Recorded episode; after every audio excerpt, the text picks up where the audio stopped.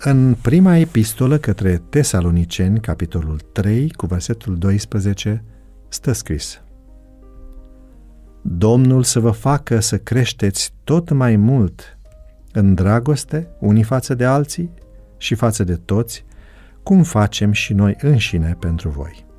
Omul a fost creat după chipul lui Dumnezeu, fără nici o urmă de rău, de pată sau înclinație spre păcat.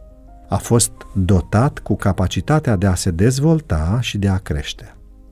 Adică Dumnezeu a creat omul perfect, diferit de animale care nu își pot schimba instinctele.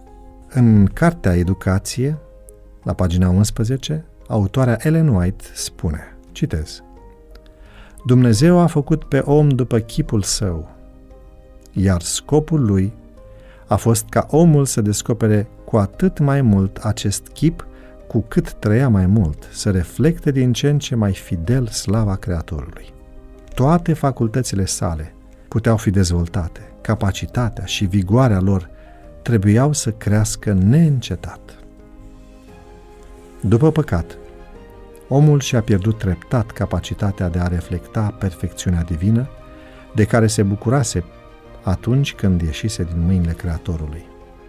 Astăzi, deși păstrăm rămășițe prăpădite din perfecțiunea originală, imaginea lui Dumnezeu este profund alterată, sărăcită și desfigurată de consecințele fatale ale păcatului. Noi, oamenii, suntem incapabili să atingem prin noi înșine idealul divin din Eden. Idealul lui Dumnezeu pentru copiii săi este mai înaltă decât gândirea omenească cea mai înaltă. Evlavia, asemănarea cu Dumnezeu, este scopul care trebuie atins. În tot acest proces de degradare cauzat de imperiul răului, am pierdut perfecțiunea. În același fel în care ne-am păstrat individualitatea, modul de a gândi și de a acționa, liberul arbitru, deci responsabilitatea morală și spirituală care ne caracterizează, ne-am păstrat și capacitatea de a progresa și de a ne dezvolta.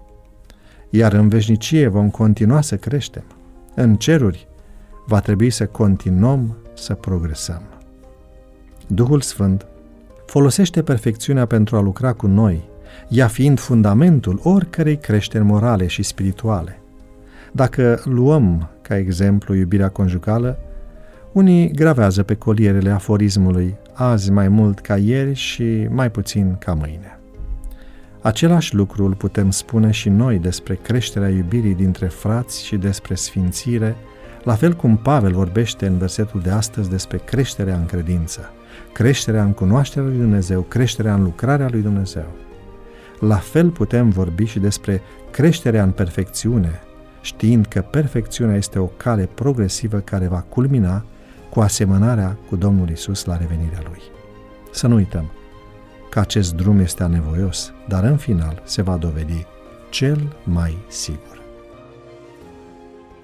Devoționalul audio de astăzi ți-a fost oferit de site-ul devoționale.ro în lectura pastorului Nicu Ionescu. Îți mulțumim că ne urmărești!